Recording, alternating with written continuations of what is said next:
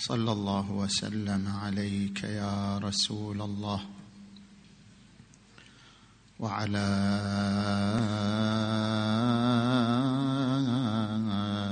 أهل بيتك المنتجبين يا ليتنا كنا معكم فنفوز فوزا عظيما.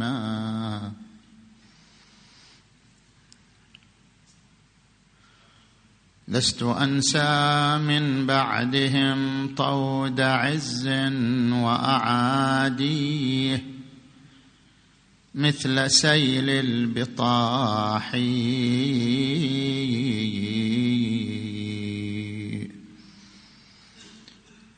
ثم لما يا يا يا يا, يا نال الظما منه والشمس ونزف الدماء وثقل السلاح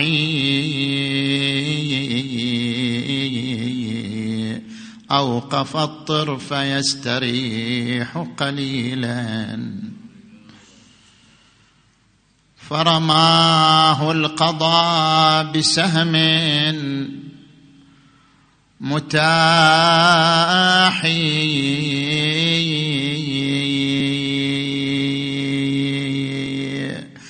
فهوى العرش للثرايا ودلهمت بمصاب رماد المصاب منها النواحي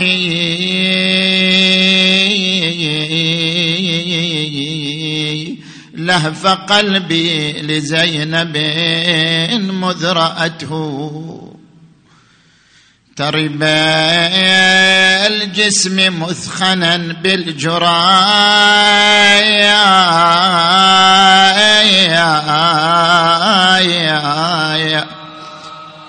بالجراح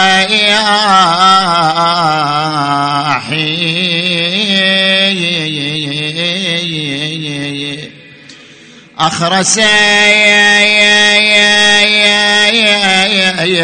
الخطب نطقها فدعته بدموع لما تجن فصايا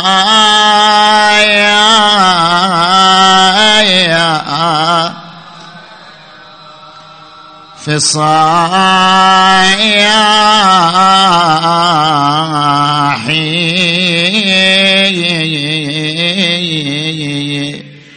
يا منار الضلال والليل داجن وظلال الرميض واليوم ضايع.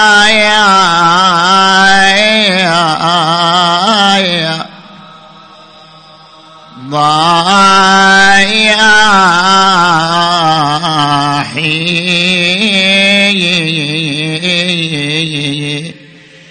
يا منار الضلال يا يا يا والليل داجين وظلال الرميض واليوم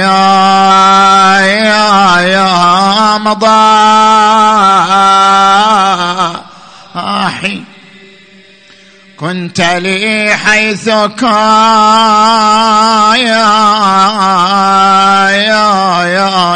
كهفا منيعا. سجسج الظل خافقا يا يا الأرواح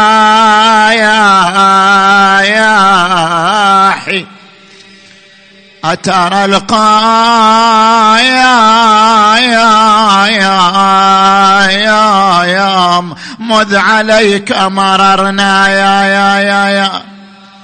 منعونا عن البكاء.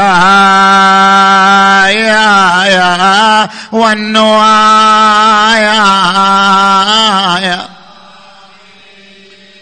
ولساق الضعن للشام وين أهل الحمية. زينب تنادي ساعة القشرة علي. ساعة القشرة يوم مروا بالمذابيح. كلهم عرايا والستاير من سافي الريح. ومن الحزن زينب تقوم ونوبه الطيح وتصيح شاب الراس من عظم الرزي.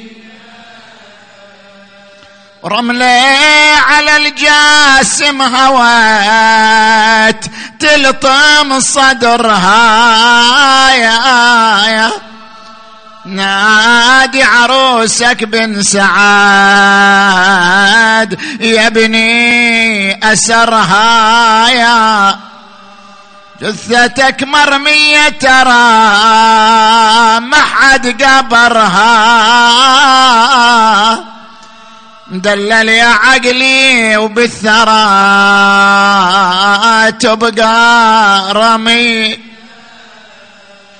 أعوذ بالله من الشيطان الغوي الرجيم.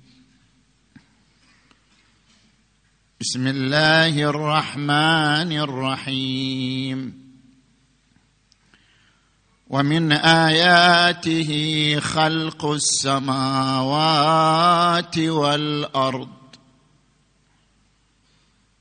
واختلاف ألسنتكم وألوانكم آمنا بالله صدق الله العلي العظيم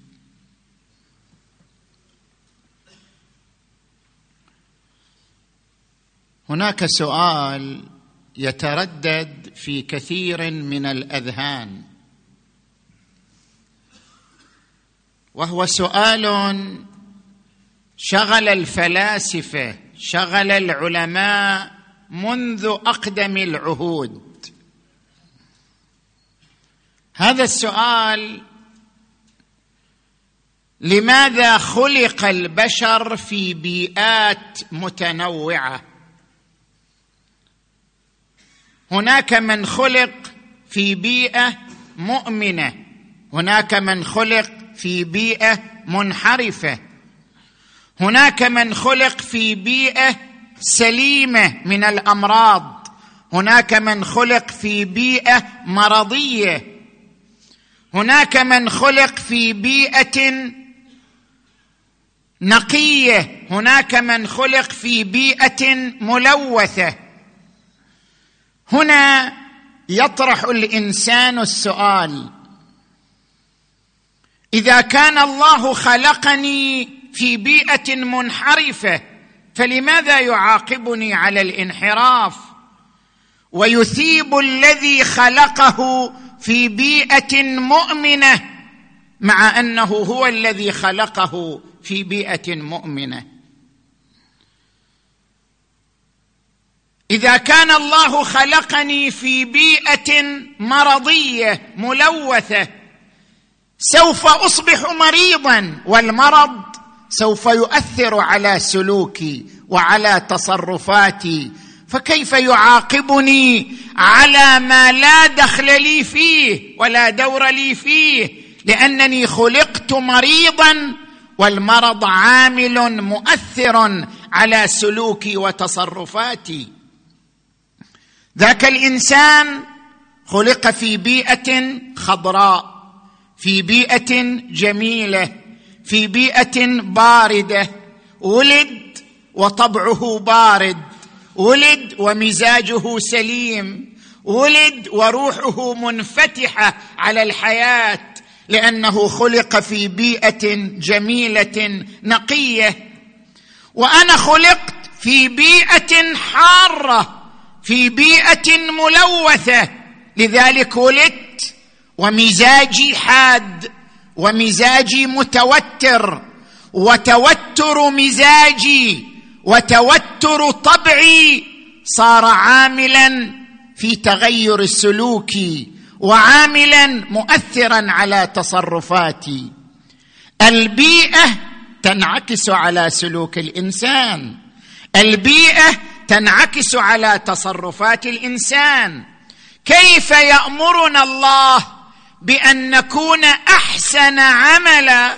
وهو الذي يقول الذي خلق الموت والحياة ليبلوكم أيكم أحسن عملا. كيف يطالبنا أن نكون أحسن عملا؟ وقد خلقنا في بيئة سيئة والبيئة السيئة تساعد على أن نكون أسوأ عملا. كيف يطالبنا بأن نغير ما بأنفسنا ويقول لنا إن الله لا يغير ما بقوم حتى يغيروا ما بأنفسهم ونحن لا نستطيع أن نغير ما بأنفسنا لأننا ولدنا في بيئة صاغت أنفسنا بهذه الصياغة. صاغت أنفسنا بهذا المزاج بهذا الطبع بهذه السمات المعينة. اذا أين العدالة؟ في أن أخلق في بيئة حارة منحرفة ملوثة ثم أعاقب على سوء تصرفاتي ويخلق الآخر في بيئة جميلة نقية مؤمنة ويثاب على حسن تصرفاته. أين العدالة؟ هذا السؤال يتردد على الأذهان كثيرا وقد شغل الفلاسفه والعلماء منذ القدم كيف يجيبون عن هذه الفكرة كيف يجيبون عن هذا السؤال. من هنا نحن عندما نستعرض الأجوبة نطرح وجوه تختلف باختلاف المدارس تختلف باختلاف الاتجاهات. نطرح وجها قانونيا وجها فلسفيا وجها كلاميا وجها عرفانيا. اختلاف المدارس في اتجاهاتها الفكرية يعني اختلاف الأجوبة واختلاف الوجوه. نجي إلى الوجه القانوني. الوجه القانوني يقول العدالة إعطاء كل ذي حق حقه. لا بد من حق في رتبة سابقة حتى يكون إعطاء الحق عدلا وعدم إعطائه ظلما. حتى أشرح لك هذه هذه النقطة وارتباطها بكلامنا بحديثنا. أذكر لك أمرين. اولا لا بد من حق. إذا ما في حق ما في عدالة. العدالة إعطاء ذي الحق حقه فلا بد أن نفترض وجود حق. ثم نبحث هل هناك عدالة أم ليست هناك عدالة؟ مثلا لو قام إنسان واصطاد طيرا اصطاد طيرا حرا اصطاد الطير ووضعه في القفص. هل يقال له هذا ظلم؟ هذا ليس عدل. لماذا اصطدت الطير ووضعته في القفص؟ هذا ظلم. يقول كيف ظلم؟ هل للطير حق على الإنسان أن لا يصطاده؟ لا نستطيع أن نقول هذا ظلم إلا إذا فرضنا أن هناك حق. اولا لابد أن تحدد لنا أن للطير حقا على الإنسان أن لا يصطاده. إذا فرضنا أن للطير حقا حينئذ يصح لك أن تقول اصطياد الطير ووضعه في القفص. شنو؟ ظلم. لأن للطير حقا أن لا تصطاده وانت ضيعت الحق وارتكبت الظلم. فإذا لم يكن للطير حق الطير لا حق له. إذا لم يكن للطير حق اذا اصطياد الطير لا يقال له ظلم. لماذا؟ لأنه أساسا الطير ما إلى حق. أنت ما تقدر تقول هذا ظلم إلا إذا افترضت هناك حق. ما تقدر تقول هذا عادل إلا إذا افترضت هناك حق. العدل يعني وجود حق الظلم يعني وجود حق. اذا اصطياد الطير ووضعه في القفص ليس ظلم وترك الطير حرا ليس عدل لماذا؟ لأنه ليس للطير حق حتى يعد صيده ظلما وحتى تعد حريته عدلا. طير ما إلى حق. هل للإنسان حق على الله أن لا يخلقه؟ حتى إذا خلقه صار ظلما له. هل للإنسان حق على الله أن يخلقه في بيئة جميلة مؤمنة حتى إذا خلقه في بيئة منحرفة كان ظلما له؟ من يحدد الحق؟ هذا الأمر الثاني. واحد يقول طيب من يحدد الحق؟ تقول الطير ما إلى حق بينما الزوجة لها حق. من يحدد الحق؟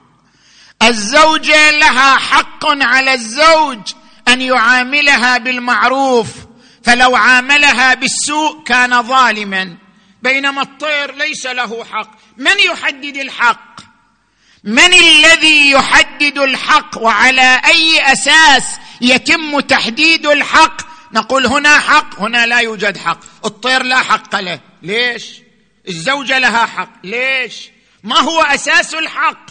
ما هو العلة؟ ما هي العلة في ثبوت الحق؟ أشرح لك هذه القاعدة قاعدة قانونية في الحقوق. كل قوانين الدنيا تتفق على هذه القاعدة. كيف يصير لك حق؟ الحق إما بعمل أو بعقد أو بهدف. أضرب لك أمثلة ثلاثة.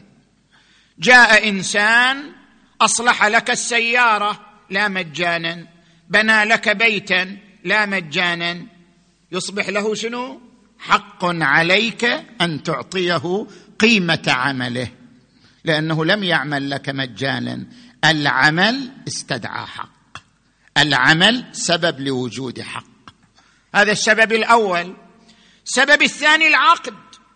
أنت أجريت مع امرأة عقد الزوجية. عقد الزوجية يتضمن حقوق. أن تعاملها بالمعروف أن تنفق عليها. هي أيضا عليها حقوق تجاهك. عقد الزوجية عقد يتضمن حقوق. بما أنك أجريت العقد التزمت بالعقد اذا ثبتت عليك الحقوق. صار سبب الحقوق عقد. طيب. السبب الثالث الهدف. يولد الجنين مباشرة بشكل طبيعي بشكل أوتوماتيكي. يولد الجنين مباشرة يتكون اللبن في ثدي أمه. شاءت أم أبت؟ هذا أمر طبيعي تكويني. تتكون هذه المادة الغذائية في ثدي أمه. ما هو الهدف من تكون وتخلق هذه المادة الغذائية في صدر أمه؟ الهدف منها اغتذاء الوليد طعام الوليد. اذا بما أن الهدف من اللبن غذاء الوليد اذا للوليد حق في هذا اللبن. والوالدات يرضعن أولادهن حولين كاملين. فالحق إلى أسباب ثلاثة. متى يكون لك حق؟ إذا صار عندك عمل. متى يكون لك حق؟ إذا قمت بعقد يتضمن حق. متى يكون لك حق؟ إذا كان هناك هدف يقتضي ثبوت الحق لك. الحق يثبت بأهد... بأسباب ثلاثة عمل وعقد وهدف. طيب؟ بعد أن عرفنا ذلك متى نستطيع أن نقول هناك حق؟ إذا كان هناك سبب من الأسباب الثلاثة نجي الآن نطرح السؤال أنت أيها الإنسان قبل أن الله يخلقك قبل أن توجد هل كان لك حق على الله في شيء؟ بعدك ما وجدت. هل قدمت عملا إلى الله حتى تستحق؟ عليه حقا. هل بينك وبين الله عقد حتى يكون ذلك العقد سببا لحق لك على الله؟ هل هناك هدف على الله يقتضي أن يكون لك حق عليه؟ جميع أسباب الحق غير موجودة. الإنسان قبل وجوده الإنسان قبل خلقه ليس له أي حق على الله عز وجل. ابدا. لماذا؟ لأن أسباب الحق ما موجودة. سبب الحق إما عمل والإنسان لم يقدم عملا إلى الله. سبب الحق عقد وليس بين الإنسان وبين الله عقد. سبب الحق هدف وليس هناك هدف يتعلق بالله عز وجل حتى يكون للإنسان حق. أسباب الحق غير موجودة. اذا النتيجة ما هي؟ ليس للإنسان أي حق على الله. الله يتفضل على الإنسان بإيجاده. فضل كرم محض. الله بفضله وجوده وكرمه يعطي الإنسان وجود يعطي الإنسان نعم. يعطي الإنسان حياة. من دون أن يكون للإنسان أي حق على الله فإذا لم يكن للإنسان حق على الله كيف يقول الإنسان؟ الله ظلمني لأنه أوجدني في بيئة منحرفة. ظلمك إذا كان لك حق. هل لك حق أن يوجدك في بيئة مؤمنة؟ حتى تقول ما دام ما أعطاني حقي إذا ظلمني. وإذا أوجدني في بيئة مؤمنة إذا عدل معي العدل والظلم. فرع وجود الحق وليس للإنسان حق على الله قبل وجوده لا بعمل ولا بعقد ولا بهدف. وما ربك بظلام. شنو معنى هذه الآية؟ وما ربك بظلام للعبيد. يعني ليس للعبيد حقوق عليه حتى يكون عدم أدائها ظلما وما ربك بظلام للعبيد. زين هذا الجواب القانوني. نجي إلى جواب آخر. التفت الي جيدا. دقق معي في الكلام. الجواب الفلسفي. فلاسفة يقولون أنت إذا قلت لماذا لم يخلقني الله في بيئة أخرى غير بيئتي فأنت تطالب بتغيير حقيقتك. كيف أنت تطالب بتغيير حقيقتك؟ هناك فرق يا إخوان بين الاختلاف الصوري والاختلاف الحقيقي. خل أشرح لك هذه النقطة بالمثال؟ يعني الآن مثلا شنو الفرق بين تسلسل الأعداد وتسلسل السيارات؟ انت جيب سيارات متسلسلة. سيارة أمريكية سيارة آه، ألمانية سيارة يابانية سيارة صينية. خليها متسلسلة واحدة بعد أخرى. تسلسل سيارات. زين. انت تيجي تاخذ السيارة الألمانية من موقع اثنين تخليها موقع خمسة. تيجي تاخذ السيارة الصينية من موقع ثلاثة تخليها موقع سبعة. كان موقع السيارة الألمانية. رقم ثاني الآن صار موقعها رقم خمسة. هل تتغير حقيقتها؟ ما تتغير حقيقتها تبقى السيارة هي ألمانية. صار رقم اثنين ولا صارت شنو؟ رقم سبعة. السيارة تبقى على حقيقتها وماهيتها. بس انت غيرت موقعها. تغير الموقع لا يغير الحقيقة. الاختلاف هنا صوري. صارت رقم اثنين لو صارت رقم عشرة هي تبقى سيارة ألمانية. هذا اختلاف يسموه اختلاف صوري بينما الأعداد. شلون تسلسل الأعداد؟ واحد اثنين ثلاثة اثنين هذا.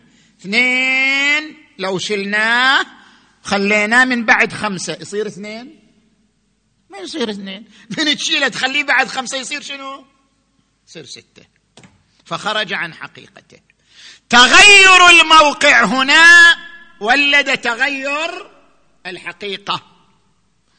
من تشيل اثنين تخليه بعد خمسة يصير ستة. من تشيل خمسة تخليها بعد عشرة تصير 11 تغيرت حقيقة العدد.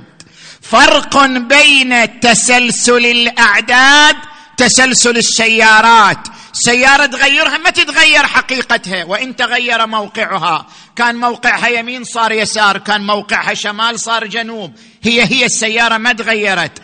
أما العدد اثنين تغيره ما يصير اثنين. ثلاثة تغيره ما يصير ثلاثة. هذا يسمى اختلاف حقيقي وليس اختلاف صوري. أضرب لك مثل في الإنسان نفسه. تجي إلى الإنسان. هذا الإنسان كان فقير صار غني. هل تغيرت حقيقته؟ لا هو هو. زيد ابن بكر. كان طالبا أصبح وزيرا. تغيرت حقيقته؟ لا هو هو ما تغير. كان مؤمنا صار منحرفا كان شقيا صار سعيدا. هو هذا الإنسان ما تغير. هو هو. هذا الاختلاف اختلاف صوري. أما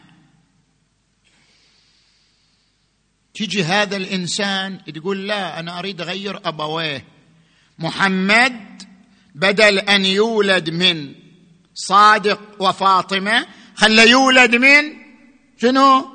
من علي وزهراء. إذا ولد من علي وزهراء صار إنسان آخر ما صار نفس الإنسان الأول. تغيرت حقيقته. تغير الأبوين يعني تغير الحقيقة. بخلاف تغير المنصب وتغير الدور وتغير الطريقة ما يغير الحقيقة. أما تغير الأبوين فيعني تغير الحقيقة. هنا الاختلاف يكون اختلافا حقيقيا وليس اختلافا صوريا. لذلك الفلاسفة يقولون أنت حقيقتك متقومة بعنصرين عنصر زمكاني وعنصر وراثي. إذا تتغير هالعنصرين ما تصير أنت تصير إنسان آخر. عنصر زمكاني. أنت خلقت في هالحقبة الزمانية. خلقت في القرن الرابع عشر. خلقت في القرن العشرين. خلقت في القرن الواحد والعشرين. خلقت في حقبة زمانية. لو خلقت في حقبة قبل مو انت انسان آخر. لو خلقت بعد مئتين سنة بتكون انسان آخر وليس أنت. خلقت في هذه الحقبة الزمنية فهي عنصر مقوم لحقيقتك. أو مثلا تقول لا أنا أغير البيئة اللي خلقت منها. طبعا أنا ما أقصد البيئة مكان الولادة. طبيعي الإنسان قد يولد في مكان وينتقل إلى مكان آخر مو المقصود بال بالبيئة يعني مكان الولادة. مقصود بالبيئة المكان الذي انحدرت نطفتك منه. لأن النطفة هي مخلقة من أغذية وأطعمة جاءت من بيئة معينة. نطفتك جاءت من أغذية وأطعمة من بيئة معينة. هذه البيئة المعينة التي منها تكونت نطفتك هي عنصر مقوم لحقيقتك. إذا يتغير تتغير أنت.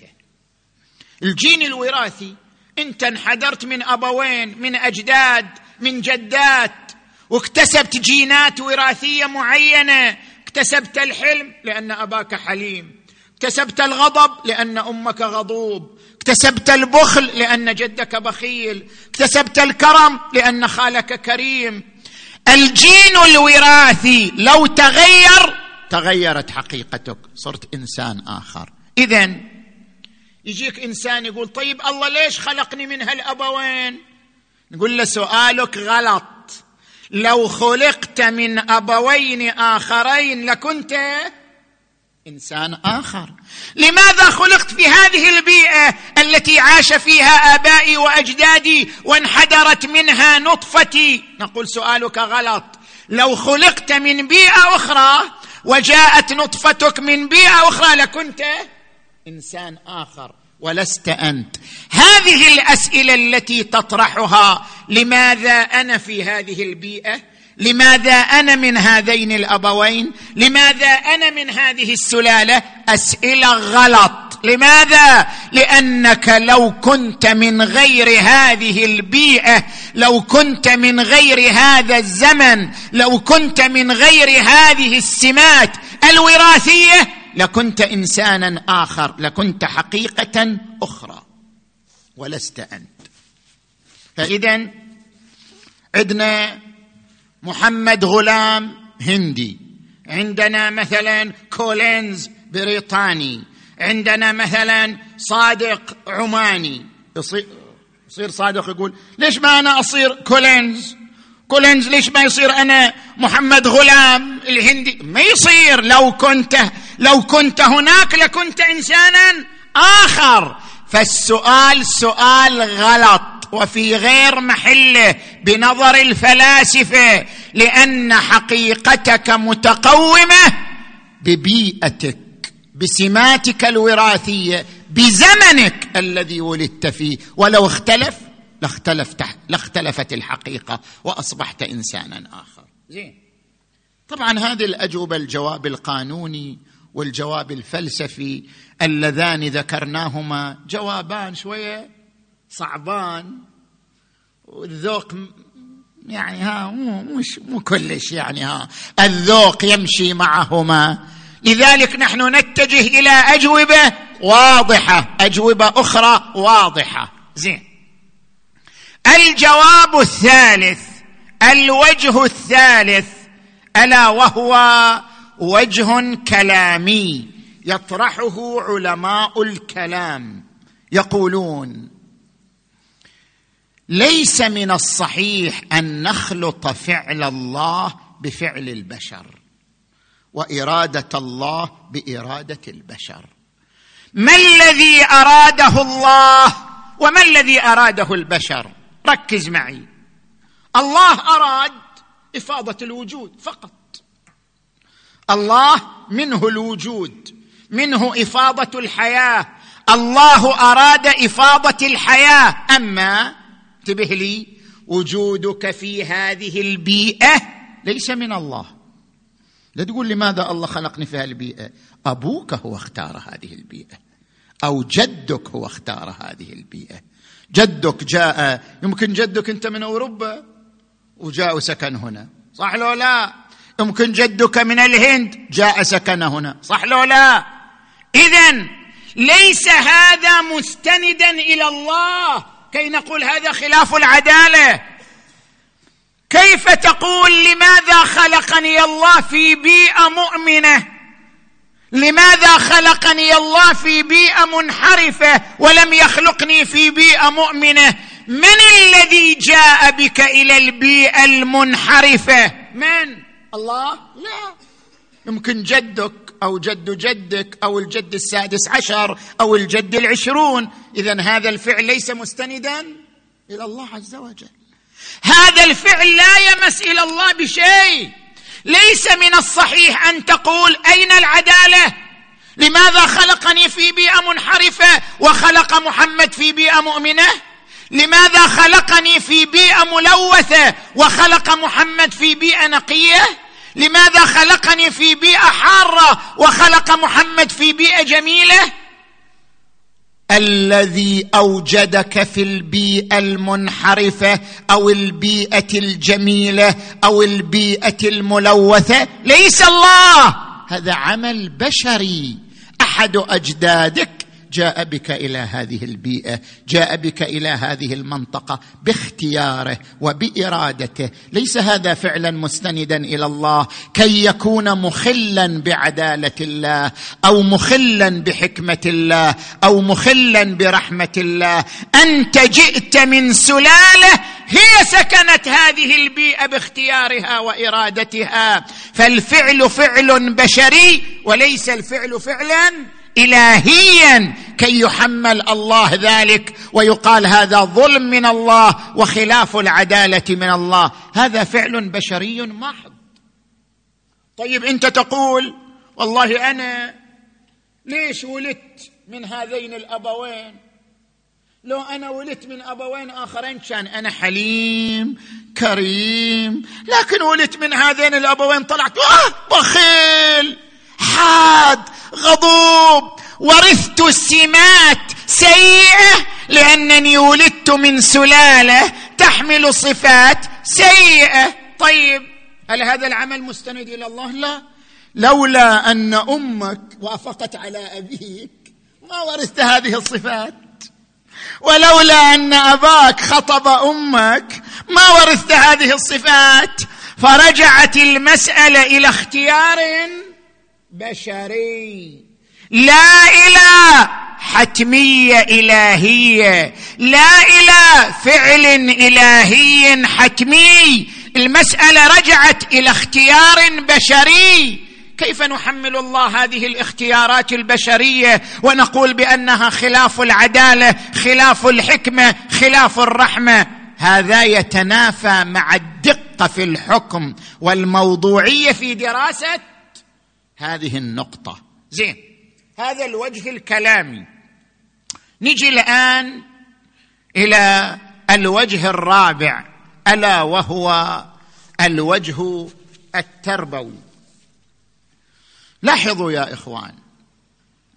العلماء يفرقون بين العلة التامة والاقتضاء. هناك علة تامة هناك اقتضاء. يعني هناك عنصر لا خيار لك فيه يسمى علة تامة. هناك عنصر لك الخيار فيه يسمى اقتضاء. طيب انت ولدت في الساعة الثانية قبل الفجر من ليلة الجمعة هذا عنصر لا اختيار لك فيه. هذا علة تامة لوجودك ما لك اختيار فيه. هذا يسمى عنصر على نحو العلة التامة. بعد ما تقدر تتحدث فيه بس هناك عنصر ليس علة تامة على نحو الاقتضاء. ماذا؟ أنت ولدت من أب حليم. هل بالضرورة تكون حليم؟ لا. ولدت من أب غضوب. هل بالضرورة تكون غضوب؟ لا. ولدت في بيئة منحرفة. هل بالضرورة تكون منحرف؟ لا. ولدت في بيئة مؤمنة. هل بالضرورة تكون مؤمن؟ لا. لماذا؟ لأن هذه العناصر اقتضائية وليست على نحو العلة التامة. يعني هذه العناصر لا تسلبك اختيارك لا تسلبك إرادتك. ولادتك من أب حليم لا يجعلك حليما وإنما يعطيك استعداد للحلم فقط. لكن تحول هذا الاستعداد إلى حلم يعتمد على إرادتك. ولدت من أب كريم. هذا لا يجعلك كريما يعطيك استعداد للكرم فقط. لكن تحول هذا الاستعداد إلى كرم يعتمد على اختيارك وإرادتك. كل الصفات الوراثية هكذا. ارجعوا إلى علماء النفس. صفات الوراثية عندهم اقتضائية وليست على نحو العلة التامة. أنت لا تولد كريما لا. ولا تولد حليما ولا تولد بخيلا ولا تولد غضوبا. أنت تولد عندك استعداد فقط. ولدت من أب كريم عندك استعداد للكرم. ولدت من أب بخيل عندك استعداد للبخل. تحول هذا الاستعداد إلى عمل إلى فعل. يعتمد على إرادتك واختيارك.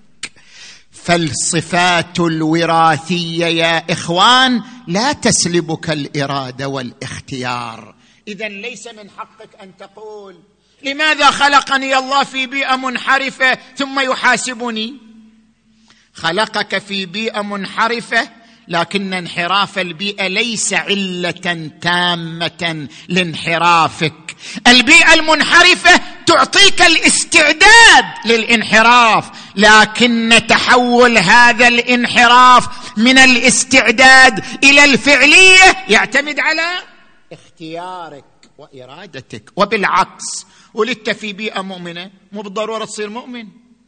لأن البيئة المؤمنة تعطيك استعدادا فقط للإيمان. أما تحول هذا الاستعداد للعمل فيعتمد على إرادتك واختيارك. وأن ليس للإنسان إلا ما سعى. وأن سعيه سوف يرى. وقل اعملوا العمل بإرادتك واختيارك. وقل اعملوا فسيرى الله عملكم ورسوله والمؤمنون. إن الله لا يغير ما بقوم حتى يغيروا ما بأنفسهم.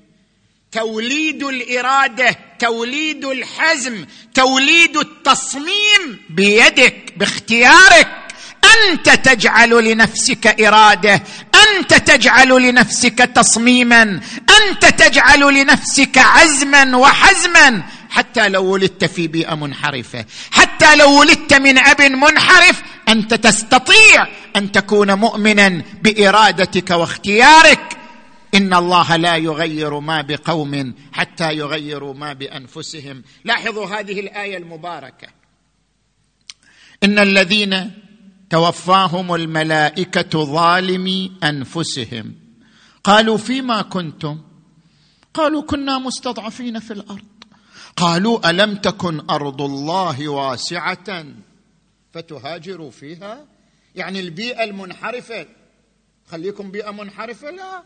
ألم تكن أرض الله واسعة فتهاجروا فيها؟ هذا ليس عذرا. أنتم تملكون الإرادة تملكون الاختيار. ثم يقول إلا المستضعفين من الرجال والنساء والولدان لا يستطيعون حيلة ولا يهتدون سبيلا. أولئك عسى الله أن يعفو عنهم وكان الله عفوا غفورا. أنت بمقدار إرادتك تحاسب. بمقدار إرادتك. طيب تقول مو أنا خلقت في بيئة منحرفة والبيئة المنحرفة إذا ما تصير سبب لانحرافي لا أقل عشرة بالمئة تساعد على الانحراف لا أقل عشرين بالمئة تساعدني على الانحراف. البيئة المنحرفة على الأقل تشكل عشرة بالمئة في سبب انحرافي عشرة بالمئة في سبب تصرفي. بمقدار ما تتأثر الله لا يعاقبك ما تعاقب أنت على هذا الجزء.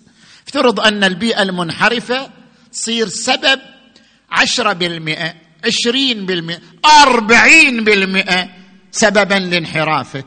لفترض هذا لا تحاسب عليه. تحاسب بمقدار إرادتك. تحاسب بمقدار اختيارك. تحاسب بمقدار قرارك. بمقدار القرار الذي بيدك بمقدار إرادتك بمقدار اختيارك تحاسب. لا أكثر من ذلك. وما ربك بظلام للعبيد. زين. نجي الآن إلى الوجه الأخير ألا وهو الوجه العرفاني. التفتوا يا إخوان إلى هذه النقطة. إلى ما يطرحه علماء الأخلاق إلى ما يطرحه علماء السلوك إلى ما يطرحه علماء العرفان في هذه الجهة. ماذا يقولون؟ انقل لك عدة عبارات تفهمك هذه النقطة. شوف لاحظوا. يقولون الألم والراحة نسبيان. ما معنى هذه الكلمة؟ يقولون الصراع بين الأضداد ميلاد الحركة نحو الكمال. ما معنى هذه الكلمة؟ ملا صدر في كتاب الأسفار الجزء الثالث صفحة 117 يقول لولا التضاد لولا التضاد ما صح دوام الفيض عن المبدأ الجواد. شنو معنى هالكلمات؟ معنى هالكلمات خلقت الدنيا خلق هذا العالم مليئا بالأضداد. خريف ربيع. صيف شتاء. ألم راحة. لذة ألم. سعادة شقاء. فقر غنى. صحة مرض. الكون خلق بالأضداد. لماذا خلق الكون بالأضداد؟ ما هي فلسفة الأضداد؟ هذه الفلسفة يجيب عنها العرفاء علماء السلوك. لماذا خلقت الحياة ملونة بالأضداد؟ منوعة بالأضداد. ألم راحة. صحة مرض. سعادة شقاء. لماذا؟ لماذا خلقت بالأضداد؟ لماذا لم تخلق الدنيا كلها سعيده كلها مريحة كلها غنى وثروة كلها صحة. لماذا خلقت بالأضداد؟ لاحظوا الجواب. فلسفة الأضداد. فلسفة الأضداد تتضح بخلال معاني ثلاثة أنت تكتسبها من الأضداد. المعنى الأول لا يعرف الضد إلا من خلال ضده. من المستحيل أن تحصل على اللذة إذا لم تذق الألم. من المستحيل أن تحصل على لذة السعادة إذا لم تعرف ألم الشقاء. من المستحيل أن تعرف معنى الصحة إذا لم تعرف ألم المرض. لا يمكنك أن تتعرف على الضد إلا إذا عرفت شنو؟ ضده. كيف تتعرف على لذة السعادة وأنت لم تعش ألم الشقاء؟ كيف تتعرف على لذة الصحة وأنت لم تعش ألم المرض؟ الله خلق الأضداد حتى تستطيع أن تتذوق بنفسك السعادة الراحة الصحة الحياة لو لم تتعرف على الضد لم تذق لذة الضد الآخر. هذا المعنى الأول. المعنى الثاني لولا الصراع بين الأضداد ما سار الإنسان نحو الكمال. كيف؟ الإنسان اللي يعيش مترف طول حياته يعيش شنو؟ يعيش في غنى وثروة. غالبا لا يمتلك شخصية هذا الإنسان اللي يعيش مترف. ما نقول دائما غالبا. الإنسان الذي يعيش مترفا غالبا لا يمتلك شخصية صامدة أمام كوارث الحياة. الإنسان الذي يعيش طول الحياة في سعادة وراحة ولم يذق الما ولم يذق فقرا ولم يذق كوارث ولم يذق مصائب. لن يستوي شخصية صامدة. اذا حتى تصبح شخصية صامدة حتى تصبح شخصية تتحدى تتحدى صعاب الحياة حتى تصبح شخصية متكاملة تحتاج أن تعيش الصراع. صراع بين الألم والراحة يوم ألم يوم راحة. سعادة شقاء. صحه مرض فقر غنى. إذا عشت الصراع بين الأضداد كان الصراع بين الأضداد ميلادا لحركتك نحو الكمال ميلادا لحركتك نحو الشخصية الصامدة. صراع الأضداد هو الذي يحفزك. لو لم تذق الألم ما تحفزت نحو الراحة. لو لم تذق الفقر ما تحفزت نحو الغنى. لو لم تذق الصعاب ما تحفزت نحو تذليل الصعاب.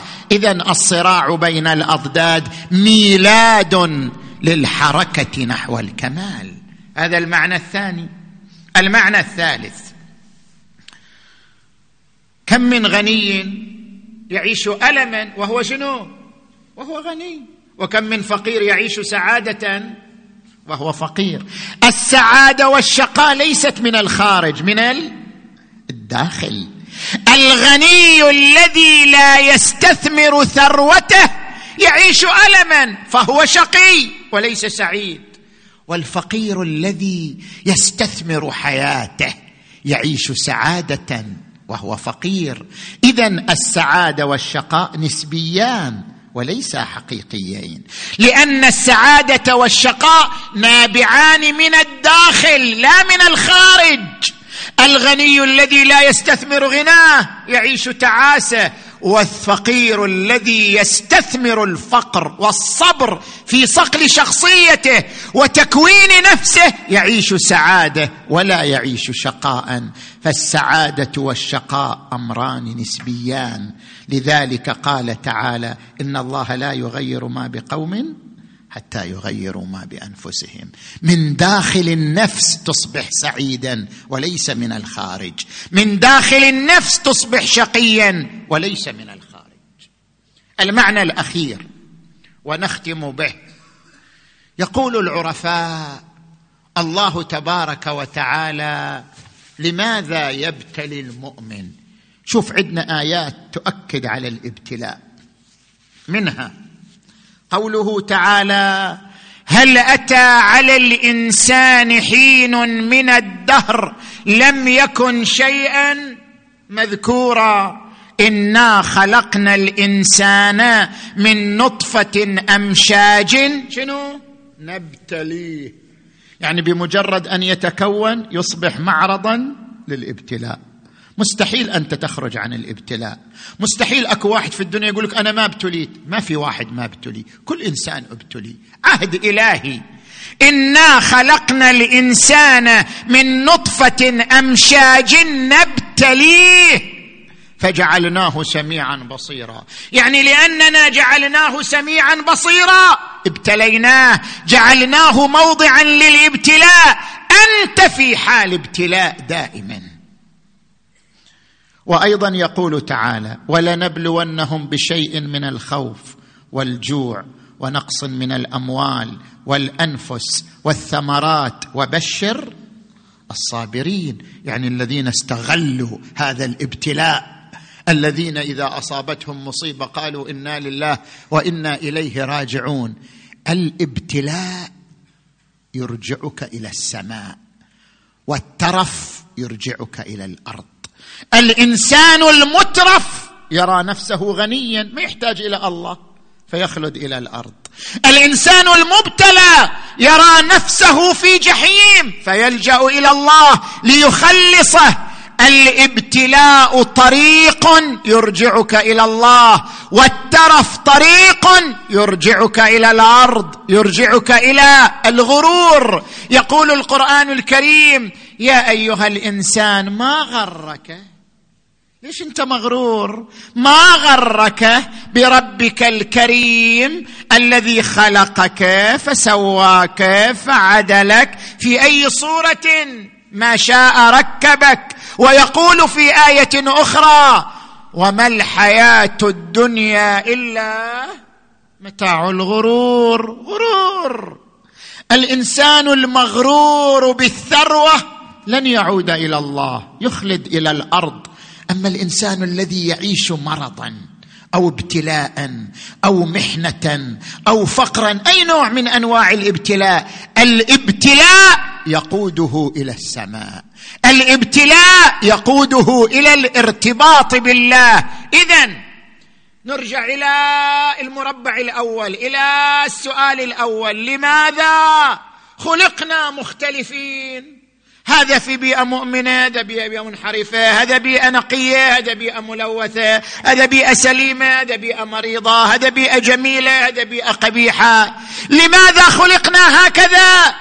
لأن الدنيا خلقت بالأضداد وخلقها بالأضداد لفلسفة وحكمة. ما هي الفلسفة والحكمة؟ ذكرنا الصراع بين الأضداد. ميلاد الحركة نحو الكمال. لو لم تعرف الضد لم تذق حلاوة ضده الآخر. لأن الصراع بين الأضداد يحفزك نحو بناء الشخصية الصامدة. لأنك إذا ذقت الألم والإبتلاء كان ذلك طريقا لك إلى السماء وإلى الرجوع إلى الله تبارك وتعالى.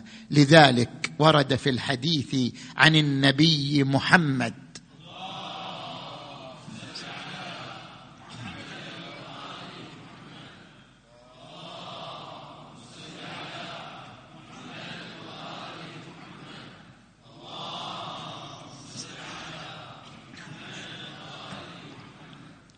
إن الله إذا أحب عبدا غته بالبلاء غتى وورد عنه صلى الله عليه وآله إن الله ليتعاهد المؤمن بالبلاء كما يتعاهد المسافر أهله بالهدية في الغيبة. يعني إذا رجع يهديهم هدية. البلاء هدية من الله لأنه يقودك إليه يقودك إلى السماء. وورد عنه صلى الله عليه وآله أكثر الناس بلاء هم الأنبياء. ثم من يلونهم ثم من يلونهم فالأوصياء فالأولياء فالمؤمنون فالطاهرون هكذا الجميع يعيش صراط البلاء يعيش صراط الامتحان الجميع يخضع إلى ذلك. رسول الله صلى الله عليه وآله يقول ما أوذي نبي مثل ما أوذيت. بحجم نبوته بحجم موقعيته. ابتلي. ما أوذي نبي مثل ما أوذيت. وعلي بن أبي طالب أمير المؤمنين الذي يقول فصبرت وفي العين قذى وفي الحلق شجا عاش بلاء بلاء. قاده إلى الصبر قاده إلى التحمل قاده إلى العزم. البلاء من محمد إلى أهل بيته. البلاء من محمد إلى عترته. البلاء من محمد صلى الله عليه وآله إلى ذريته. لكن هذا البلاء كان بالنسبة إليهم نعمة. قادتهم إلى الله ربطتهم بالله أرجعتهم إلى الله. لم يكونوا يرون البلاء نقمة بل كانوا يرون البلاء نعمة.